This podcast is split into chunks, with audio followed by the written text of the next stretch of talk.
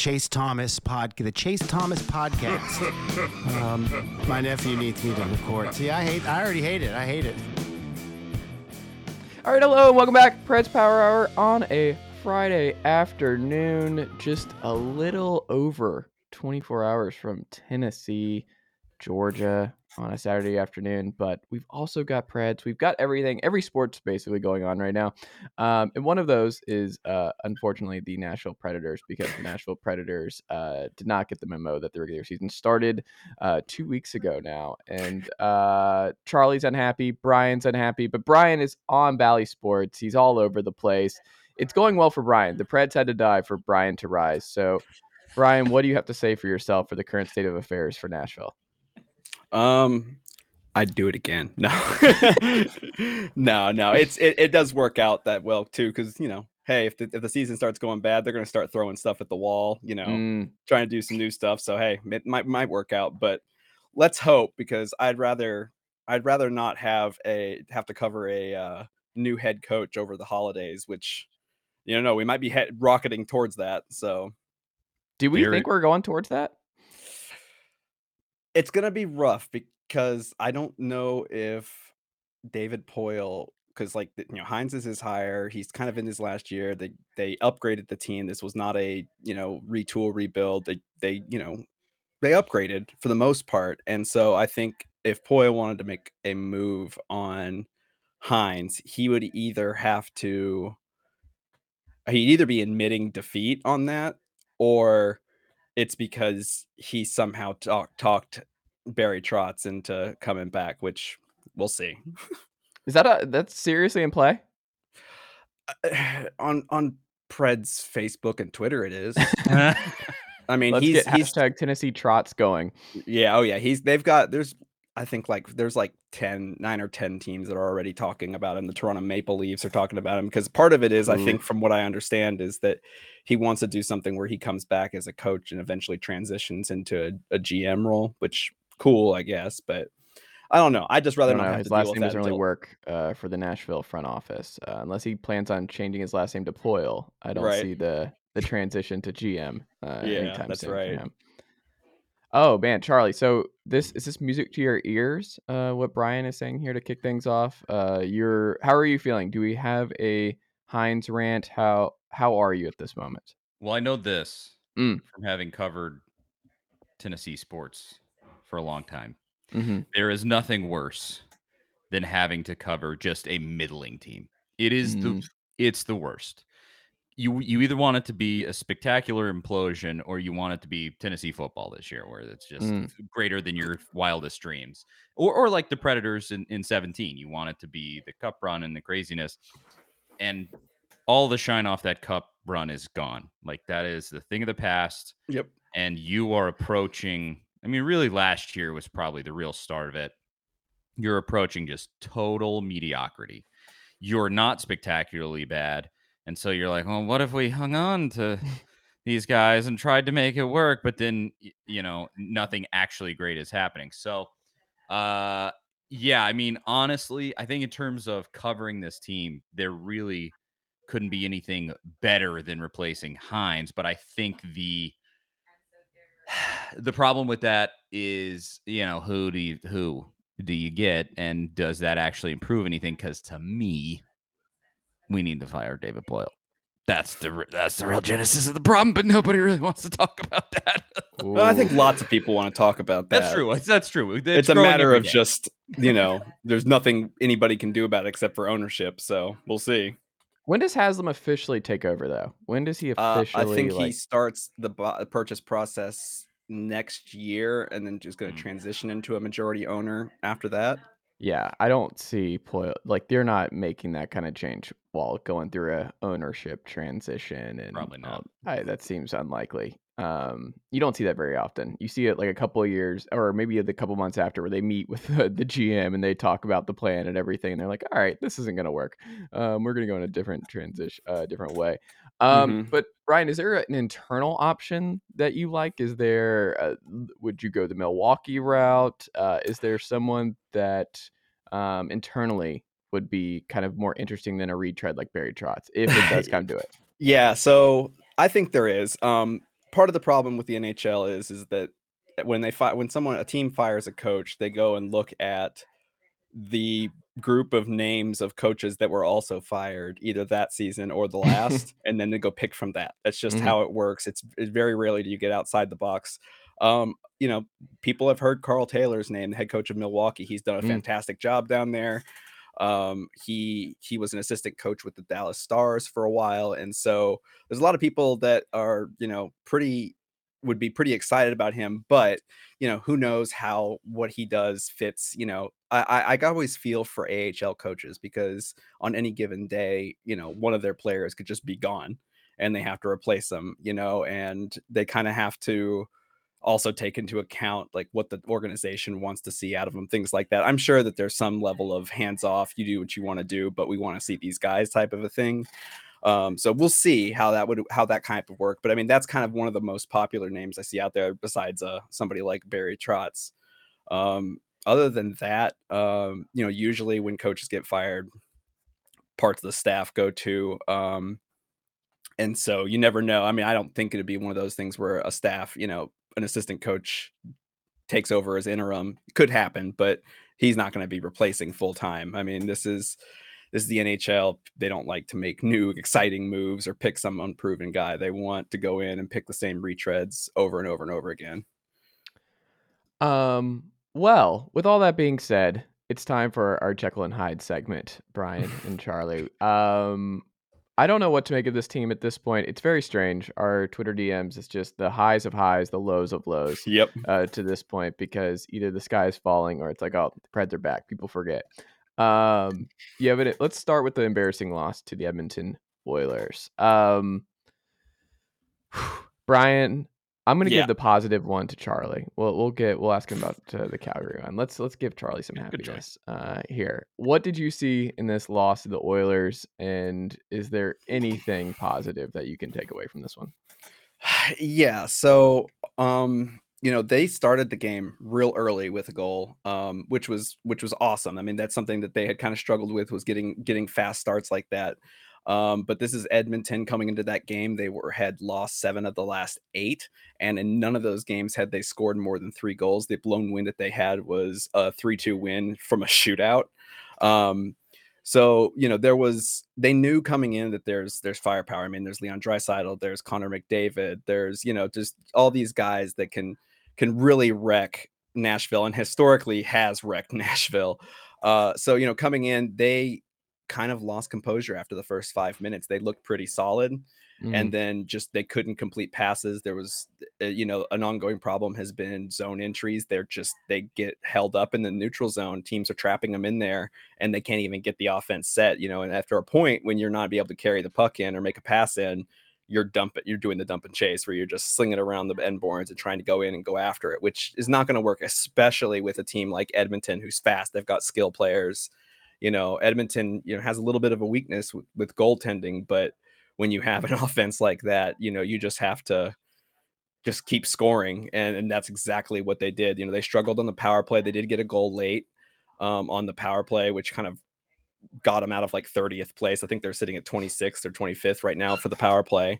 mhm. Um, but it was just kind of a rough game for for everybody involved. It was it was really kind of difficult to watch. I mean, guys that really struggled, Ryan McDonagh and Jeremy Lauzon, I mean, completely struggled. The the entire line of of the fourth line of Cole Smith, Eeli Tolvanen, and Michael McCarron just got waxed. I mean, just didn't have didn't have any, you know, didn't have a single shot attempt on ice, didn't have any, you know, obviously you don't have a shot attempt, you're not going to have any expected goals there. And so, you know, the top line did fairly decently. Um, you know, comparatively, I guess. But I mean, everybody, including you know Roman Josi and, and Dante Fabbro, they just it wasn't there, and uh, you could tell that as soon as that first and second goal kind of went in for Edmonton, Nashville's like, yeah, this here it comes again, and it did. It you know they got within two a couple of times, which was very surprising. I think they trying to remember. Let's see. They went down after the first that. They went down four three one, then four one, then four two. So they got the four two, and then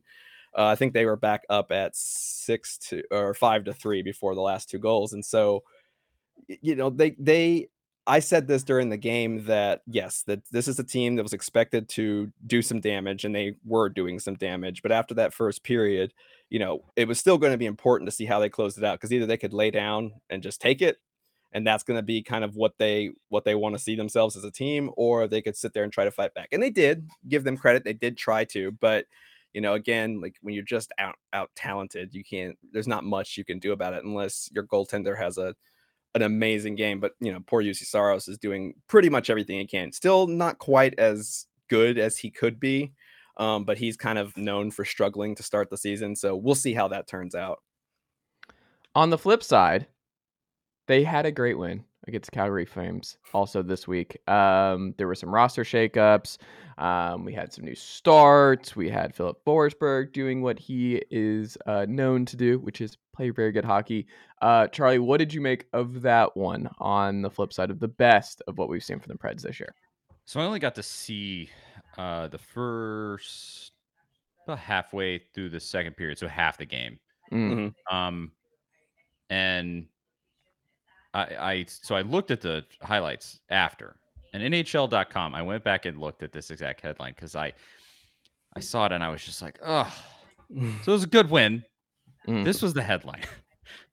Forsberg and Predators defeat Flames for second win in nine games.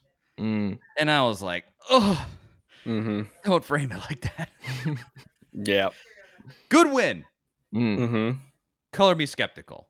Um, yeah, the roster shakes at the beginning. Actually, Bryan messaged into our our group message and was like, "Oh, look at these scratches," and then they brought Mm. up kind of some of these new dudes, and um, J- Jankowski scores the first goal. Like what?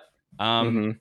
and yeah, I mean this Forsberg is is a star and and played the way that he's supposed to play, and that's awesome. And you know, you kind of watch that game and you go like, "Hey guys, what if we did this every night?" You know, like how about like why can't this be a more consistent thing? Uh, and that I mean that's my main takeaway is just like where where is this when you're getting absolutely skull drugged by freaking Edmonton and and you can't uh, just do the same night in and night out and it's i mean that's kind of been a defining feature in in recent years is just inconsistency and and it kind of goes along with that but like uh it it's almost more more than refreshing to see it's almost more frustrating to see because you just go like come on guys it's in there we got roman josi we got filip forsberg we got some decent young talent here what are we doing what are we when we go out and play Edmonton. What is that? What what in the hell are you doing on these other nights when you can pull this out of your hat? So right. that was my main feeling, I think. Just But- can't please you, huh? Uh I am I'm happy to see them win. It is always nice. I'm never gonna be like, no, that was a bad win. There's no such thing as a bad win.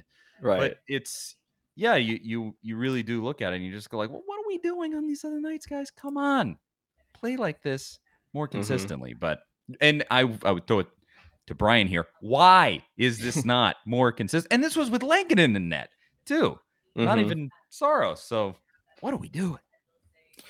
Yeah, I mean, so there was there was a lot of differences. Obviously, I expected this game to be maybe not on the same level as Edmonton, but Calgary's a, going to be a good team. You know, they reloaded. They, you know, went out and got Jonathan Huberdeau, which I think was a really underrated, you know, move there. Nazem Kadri came over from Colorado. Um, they've already had you know, Andrew Mangiapane. They, they they had done the right things. Uh, Mackenzie Weegar is defenseman that I absolutely love, and I think that they ended up actually doing looking all right, uh, losing Johnny Gaudreau. Uh, you know, they still have Tyler Toffoli, who's fantastic. Um, you know, so I expected this to be another game where the the skills wouldn't match up. But watching the game, one, Calgary was playing very physical, and they were playing a lot of hockey that looked a lot like what the Predators do. A lot of like heavy forechecking. You know, they were struggling with transitions too. Um, and I think Nashville knew how to handle that. Hmm. Um, as far as because if they're gonna, you know, if you're gonna do a game where you're gonna want to try to be physical, Nashville's gonna do a pretty good job of keeping up with you or or beating you at that game. Um, and but you know, I think there there's something to be said. So I mean, the guys that were were, were scratched, I mean, Eeli Tolvanen, Cody Glass, you know, they're both out. Uh, you saw Mark Jankowski come in. You saw Jordan Gross come in. Dante Fabbro was a healthy scratch, which is surprising. So Jordan Gross comes in and plays his first game for the Preds with Roman Josi on the top pair.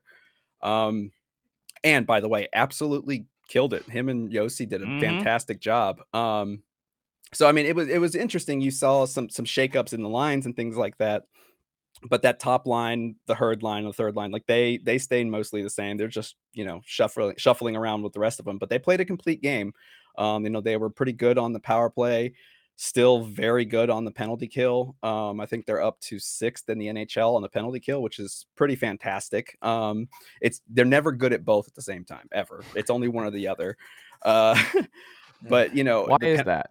um, I think that when you get a group that's kind of clicking at what they do, so for like, you know, like a penalty kill, you've got guys on this roster who are built. You know, you've got Mattias Ekholm, you've got Tanner Jeannot, you've got Yakov Trenin, there's Colton Sissons, who's you know a really good defensive forward. You've got those guys that are there to slow them down, try to try to stop them. You're going to have a couple of defenders maybe, and so uh, I think that in this group, the group is better set up to kind of push that out because with the power play, you know, you're going to want to, you're going to let them take some shots if you let them get in the zone, but you want to try to push them out. You're going to try to decrease that quality of what they can get.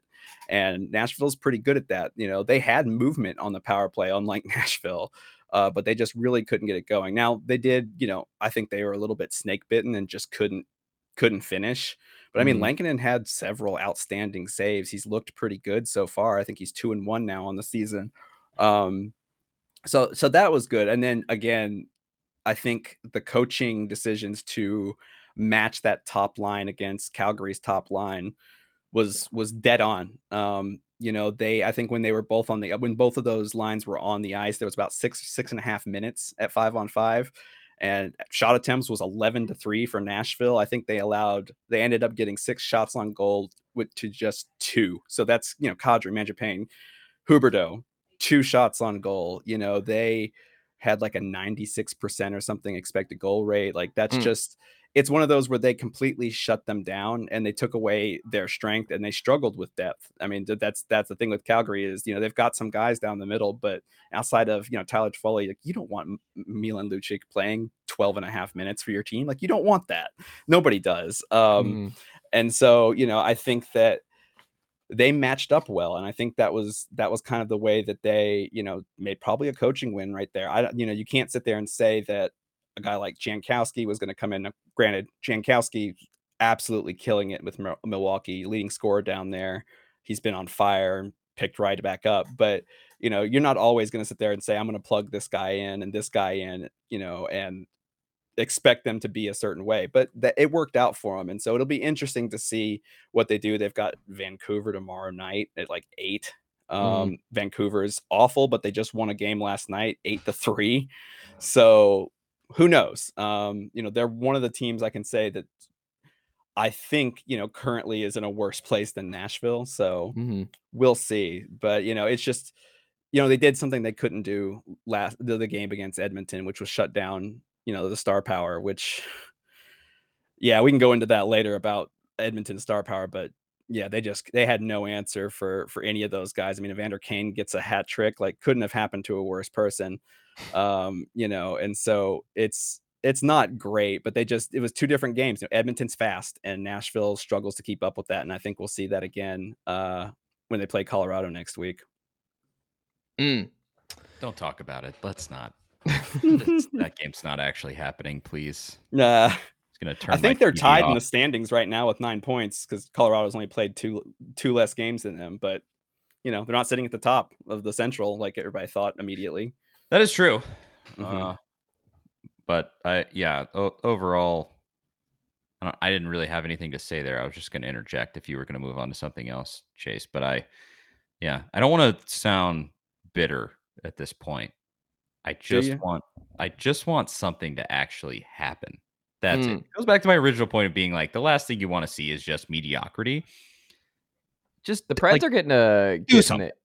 The Preds are getting a pass from Charlie because of what's happening with the Vols right now. He's not mad because like if the Vols were struggling and then the Preds are playing like this, I think everyone in Tennessee is uh, significantly more frustrated right now. I uh, did. I did say uh, if if other sports in Tennessee have to suffer for the Vols to flourish, then I Mhm. said that to Joe Rexrode the other night. Yeah. So Yeah. Well, the be. Titans, for whatever reason, the devil magic of Derrick Henry just never, Yeah.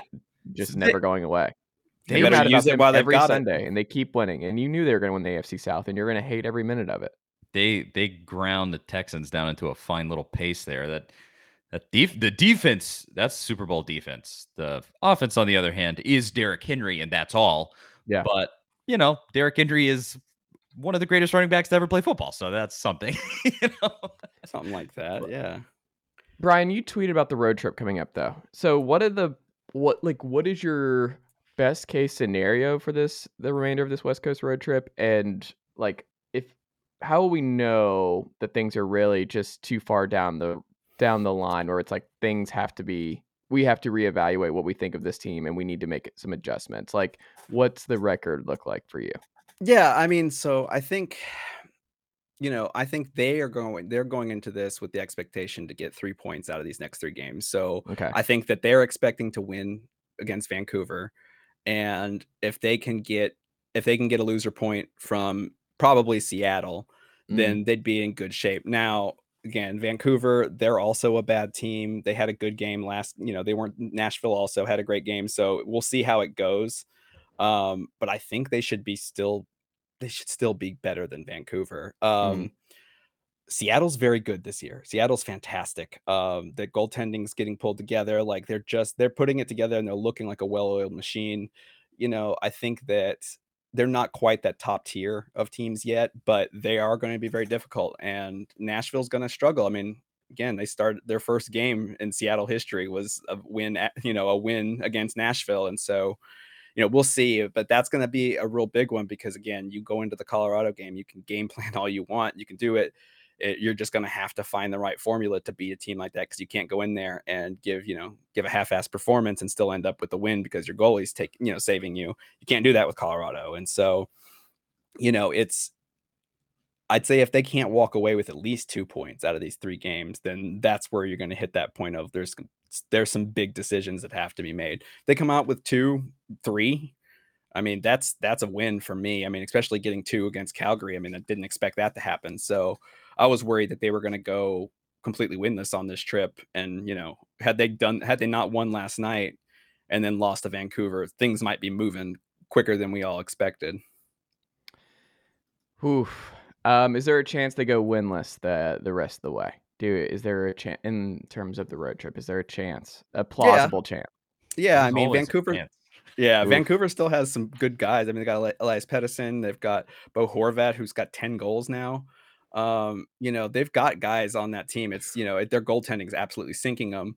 But, you know, if it just becomes a shootout, who knows if Nashville can keep up. So, I mean, I, I think the probability is low. Depends which still, Nashville is it Jekyll or is it Hyde? Because sometimes they can keep right. up with it. Sometimes they absolutely have no shot. Yeah, I mean, hey, I mean, you look at it, it's two, you know, two games this week. One game, you know, Leon Draisaitl comes in, has another bonkers game. I mean, listen to this stat. So Leon Draisaitl, I just I had to wedge this back in because it's just insane to me. So Mhm. Leon Draisaitl has played 21 games against Nashville. Mhm. 21 games. He has 20 goals, nine assists. He has 29 points in 21 games. That's insane. That is absolute domination. They are one and eight against them, you know, in the last like nine games that they've played.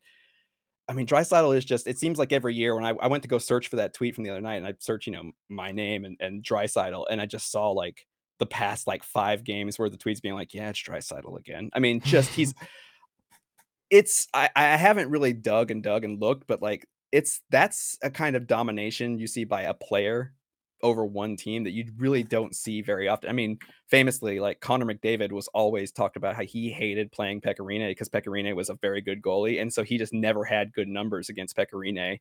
Uh, you know, even McDavid has a weakness every once in a while, but you know that's just a guy to come in and just consistently get you, you know, two goals.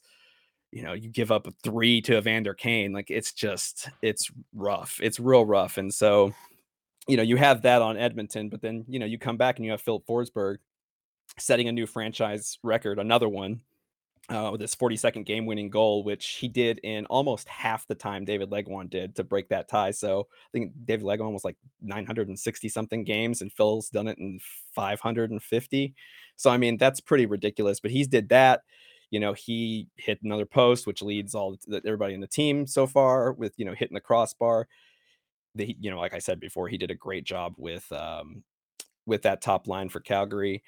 But you know, it, it it's just who you're going to get. You know, are you going to get Phil Forsberg? If you can't stop a guy, if you can't stop those high powered guys, then you got to start scoring more. And I think F- Forsberg, I said it early in the game, Forsberg was the guy that throughout all of this has never looked bad this this stretch. I mean, like he could be doing better, and you expect your big your stars to to try and do a little bit more, but if you watch him play every shift, like he's constantly moving, he's constantly rushing, trying to do something, creating something even though he's got nothing to pass to a lot of the time. And so if there's anybody that you know doesn't deserve any of the the bad the bad juju bad karma that's come with this team and how they played it it's not phil forsberg because he's been the best player on the team by far. I think it feels like to me like they just don't have a dude. I don't know that they really have had a dude that just has a legit killer instinct. Like just track you down step on your throat, you know, be that dude out there. Forsberg should be. I feel like he has the skill to be, and he's just not. I mean, it's kind of like Josi too. He has that skill to be that dude, and he's kind of mild mannered. Like he he plays obviously he plays extremely tough on the ice, but he's not like they just don't have that just like drag this team behind them like murderer out there that they that it feels like they need. And I I lay I lay that on Poile if if you even agree with me at all. But I just I just don't uh, maybe I'm coming from it more as somebody who covers football and, and mm-hmm. basketball and that's something that's really a concept in those two sports. Mm-hmm. You know, you when you really get guys like that we we call them dogs. Yeah, you have, you want somebody Brett, with that dog in them is Brett, what we're learning. They just don't have that dog. They don't have that dog out there. They just mm. don't. Mm. Like I I love Forsberg, love Josi. They just, they're not dogs. I don't know. Maybe, maybe I'm hmm. wrong. How many are available in the league though? I feel like there aren't a That's lot. That's true. They're few and far there. between. Yeah. yeah. I mean, it's not everybody. I would argue that both Josi and Forsberg were those guys last year, and Forsberg started mm. out on that path. Josi struggled a little bit more. Uh, Maybe but, it's Jankowski. Many are saying Jankowski is yeah. the the dog in waiting. Many well, last year, last year was in terms of how everybody played offensively. That was as close to that as I've seen them be. It just wasn't a complete team. Mm-hmm. Um, and you know, and they still just they just don't have like the speed to keep up with those top teams, anything like that. So, yeah. Well, does Jankowski yeah. make sense for this team right now, Bryan? Would you throw him into this and just be like, all right, fix some stuff for us, or would you rather him keep uh, lighting it up in Milwaukee? What would you do? In this I regard? mean, I I'm pretty sure I'd have to double check now that you've asked that one. Um, I'd have to check to see if they can send him back down or not hmm. uh, hmm. without going through waivers. I'm gonna. Oh come on! I don't need to look at. Yes, I know. it's it's. I'm getting ad blocker stuff trying to just look up cap friendly, which I've never seen. So, um, but yeah, so like with, with him, like he's been great. We know what we can he can do in the AHL. He's he's not a new guy. He's been mm. around for a while. Um, yeah, he's born in 94. That's how you know. Um, so he's he's been around. He's not waiver exempt. So, you know, if they send him back down, he's going to be exposed to you know every other team and someone will probably take him. So I get the feeling he's going to be there. Um, you know, I don't mind keeping him in the lineup. He was fantastic. He played the, it looked like he was just playing the exact same game that he played uh in Milwaukee. You know, he's he's a guy who's strong with the puck. He's always looking to create rebounds. He's always got eyes in the back of his head as far as like distributing out, you know. And so he's a guy that yeah, I definitely like to see in there. Now, do we want to keep Cole Smith, Michael McCarron in the lineup?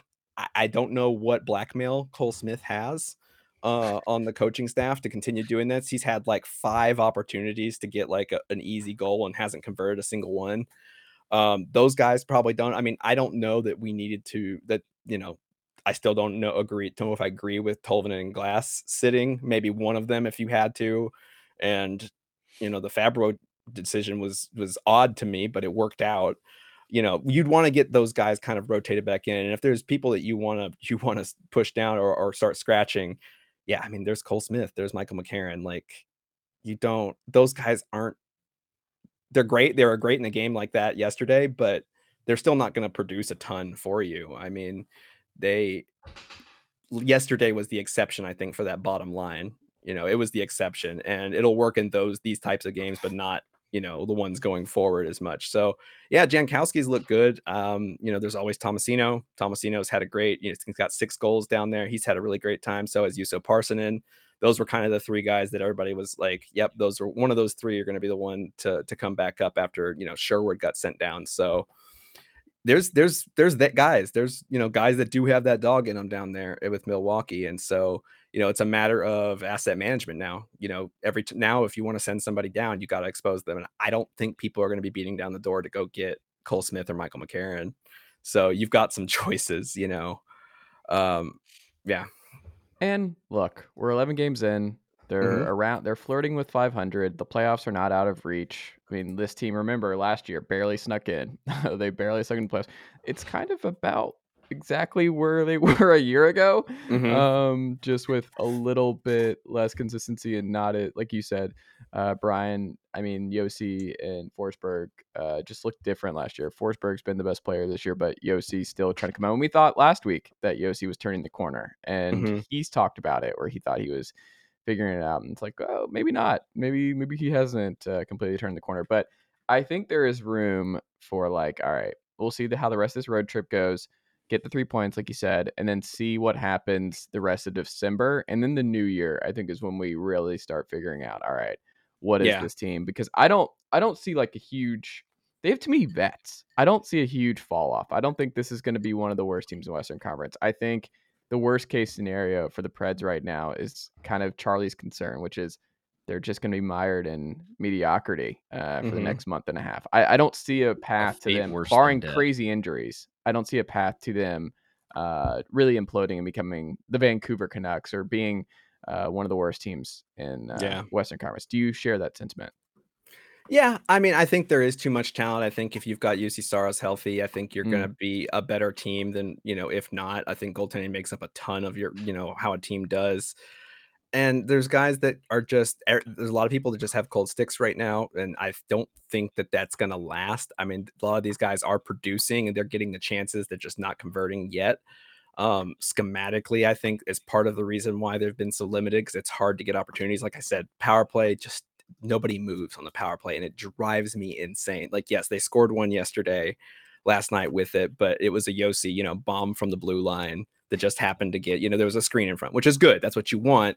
But it wasn't because the power play was operating efficiently. I, mean, I think there was two power plays where they didn't even they didn't spend more than a second, two seconds in the offensive zone before it got cleared back out. You know, that type of thing. You've got players. You should, if you've got a, a top power play unit, if you've got Josi, Forsberg, Duchene, Johansson, Granlund, you know, you should be doing better than that. And the fact is, is that the power play just doesn't move at all. And so that the other teams just let them pass around the outside all day long. They're like, yeah, go ahead, go ahead and do it.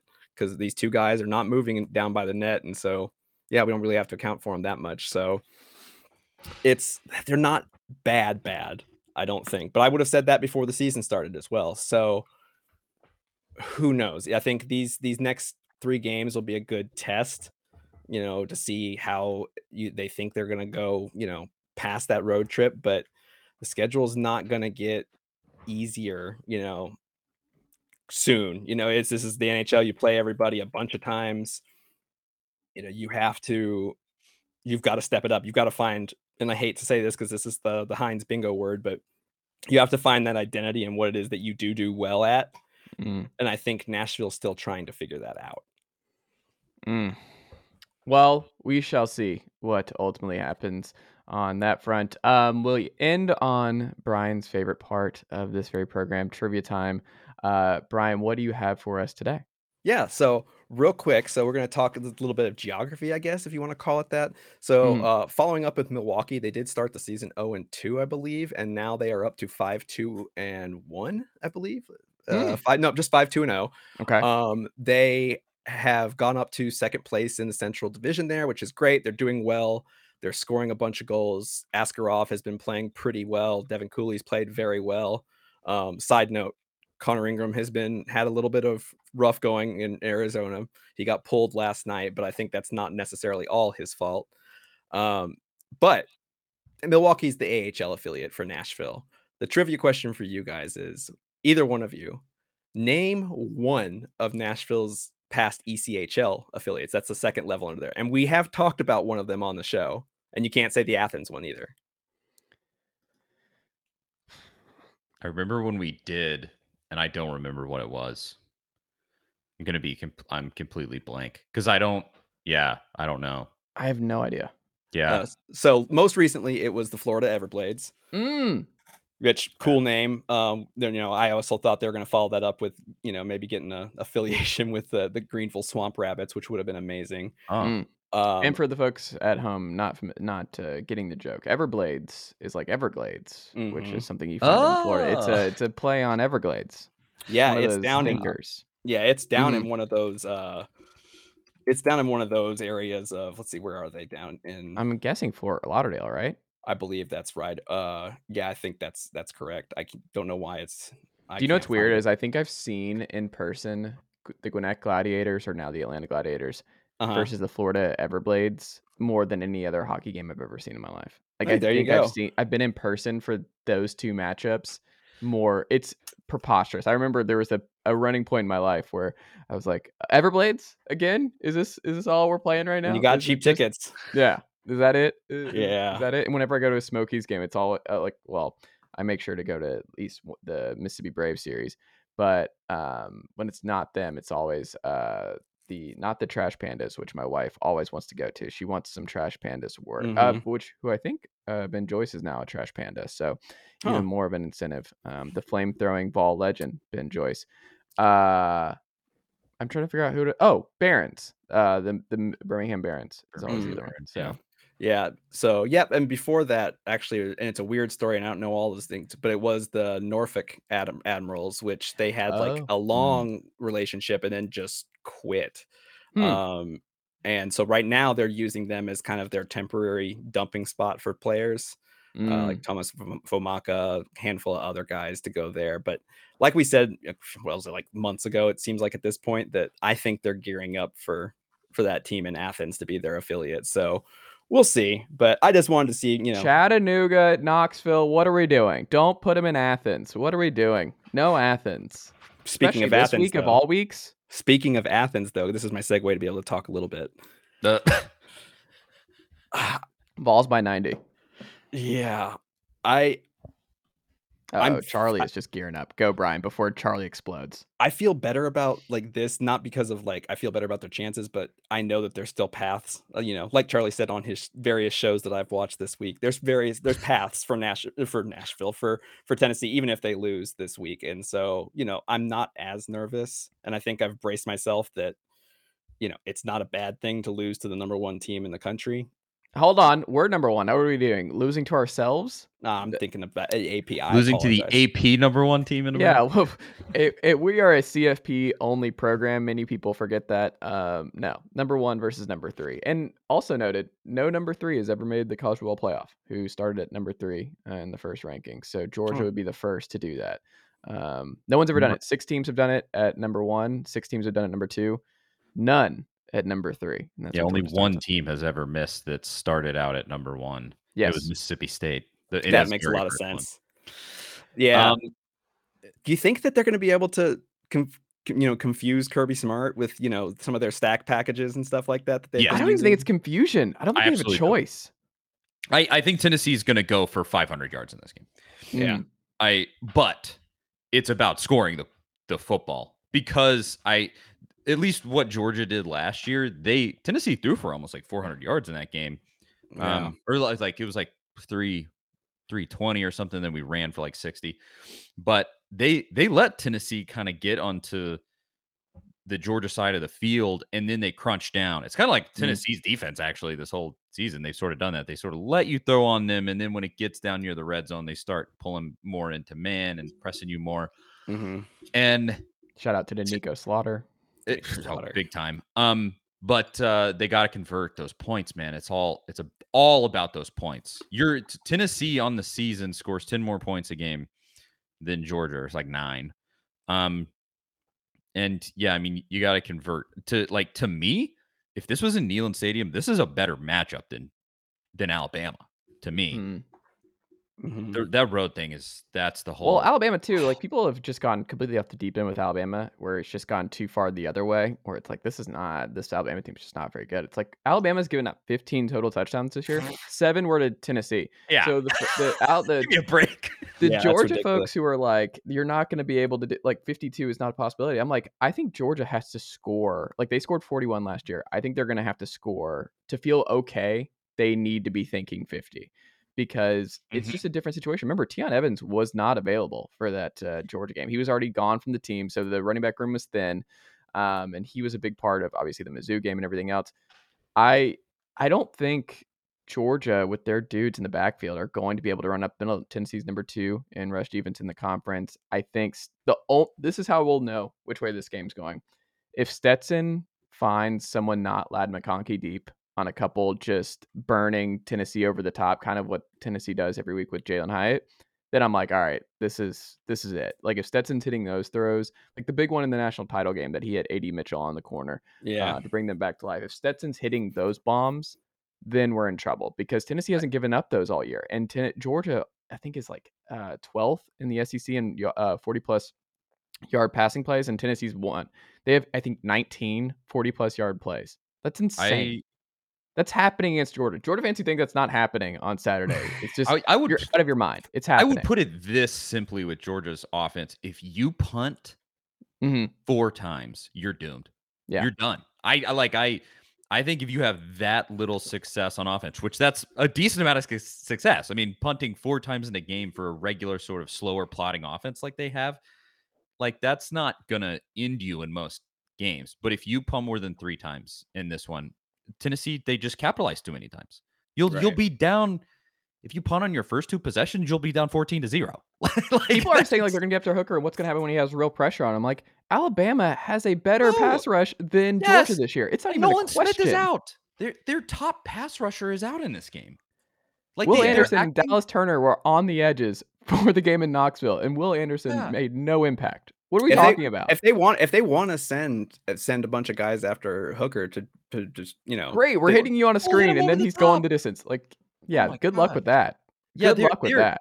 their overconfidence in in Mhm. this defense it's like th- it's it's the same the same thing on both sides of the ball there georgia is not the same defense as last year and tennessee's Mm. offense is not the same Ev- dude every georgia fan that i've had like a decent interaction with this week they're like well last year we did Mhm. have you looked at the stats this season you dummy like, Yeah. like dude go look at what this offense is doing are you that ignorant have you not watched this team play they put seven touchdowns on alabama Yeah. seven And again, Alabama better defense than you. The reason Alabama's down a little bit on stats from Georgia is just because they've played Tennessee and Georgia hasn't yet.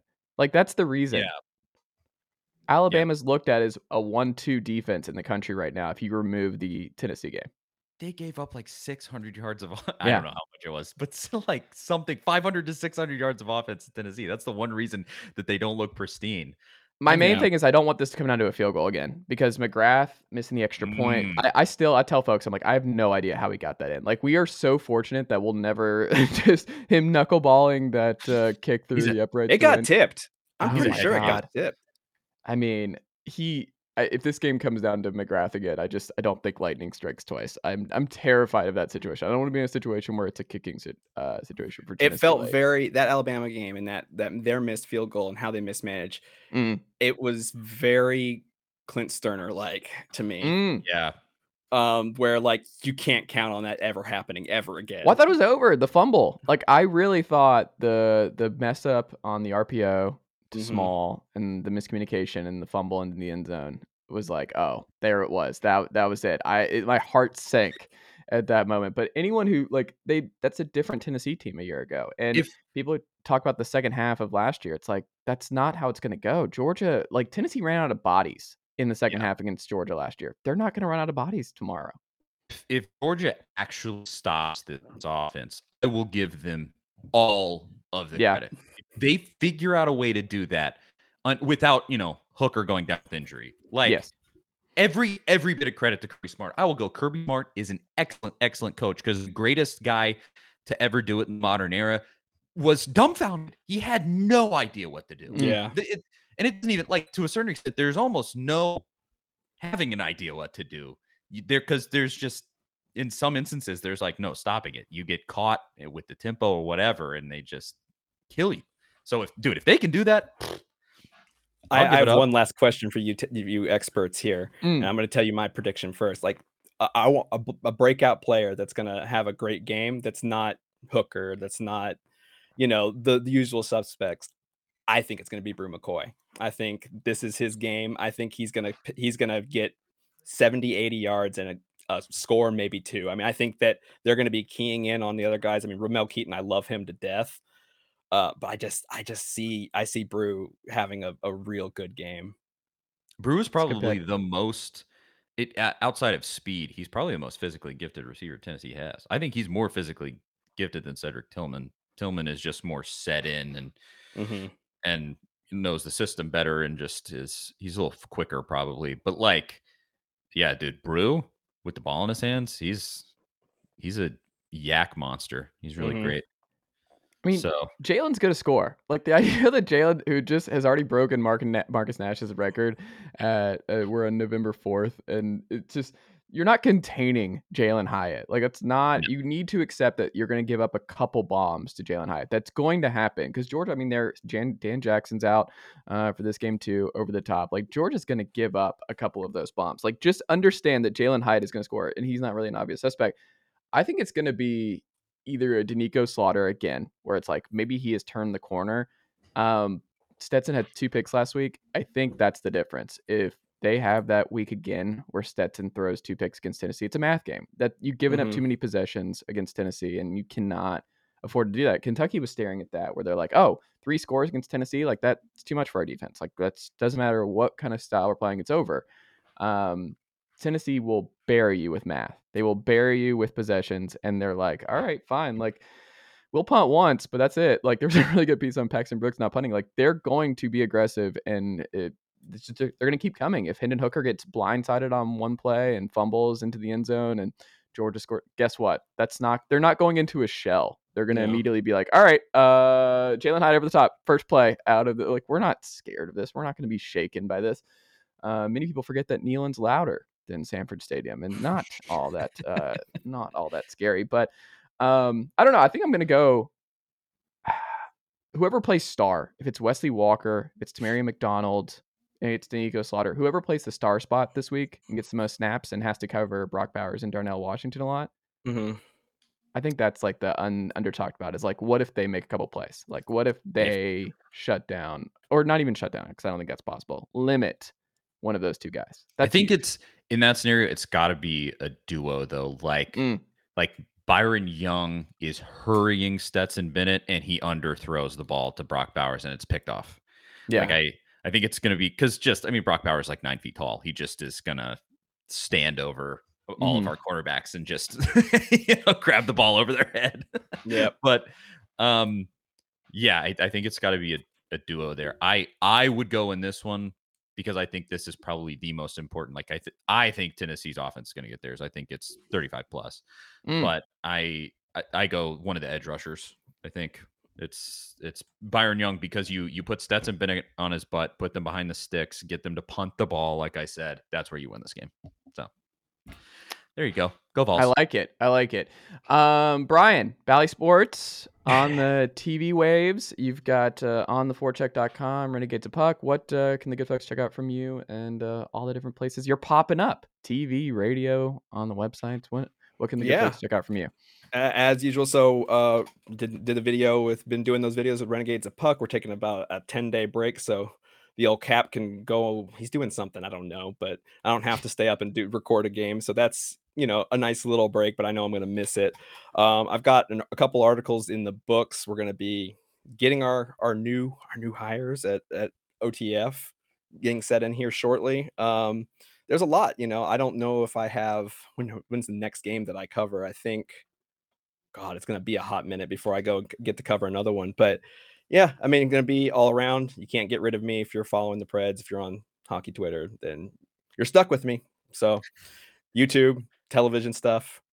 Used to be. I haven't done radio in a little bit. Articles. Sorry, you're stuck. I like it. I like it. Uh, what about you? A to Z Sports, Charlie Burris.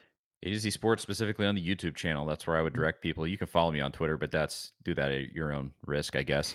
Um, yeah, A, a to Z. Just type in A to Z Sports on YouTube. There are the show's been blowing up. Big Orange Podcast. Go listen to it, and then game game day show too. But if you click on the YouTube page on A to Z, it'll come up. Don't worry. Yeah, it's it's great stuff. There was a really like I don't know. He he the question sounded like it came from like a really incredibly handsome dude, but asking about you know Henniger and his his longevity. So I mean, Yeah. yeah. that's the type of high quality you know viewers that Charlie's show gets because it's just again this guy. I don't know about handsome, maybe extremely tall, stuff like that. But yeah, Mhm. just it was a really good one, and there's lots of that stuff and. All in all seriousness, it's I, I've it's my routine now. I did it, you know, the first couple times just out of a kind of a courtesy thing, and now I'm like, now I have to listen to it all the time. So Uh, thank you for taking another hour out of my life or so there, Charlie, after games. I appreciate that. I, Yeah, I no problem. genuinely, I really do. That's yeah, it's it's just because usually the adrenaline's not gone. Um, you know, that adrenaline, if if something happens, the miracle happens, or you know, something bad happens, either way, I've got the Predators in Vancouver to to wash it all down with at eight. So oh great. yeah, it's either going to be a nice come down, like, you know, like I'm at a music festival and I'm just kind of chilling out, or it's going to be like, you know what, like, you know, uh, you know, this new girlfriend is is not working out for me, so I want to go back to the old one who was also abusive, but just not as much so. And so, you know, it's one of those two things. Uh, Uh, but Hopefully Man. they both win. Let's let's hope. hope so. Let's hope. But Tennessee All right. first. Yeah, Tennessee first. Uh, Charlie Burris, Bryan Bastin, thank you as always. Uh, let's ride this weekend. Let's ride. All right, Mm, let's, go Vols. Let's ride. Go Let's ride. balls. Go balls.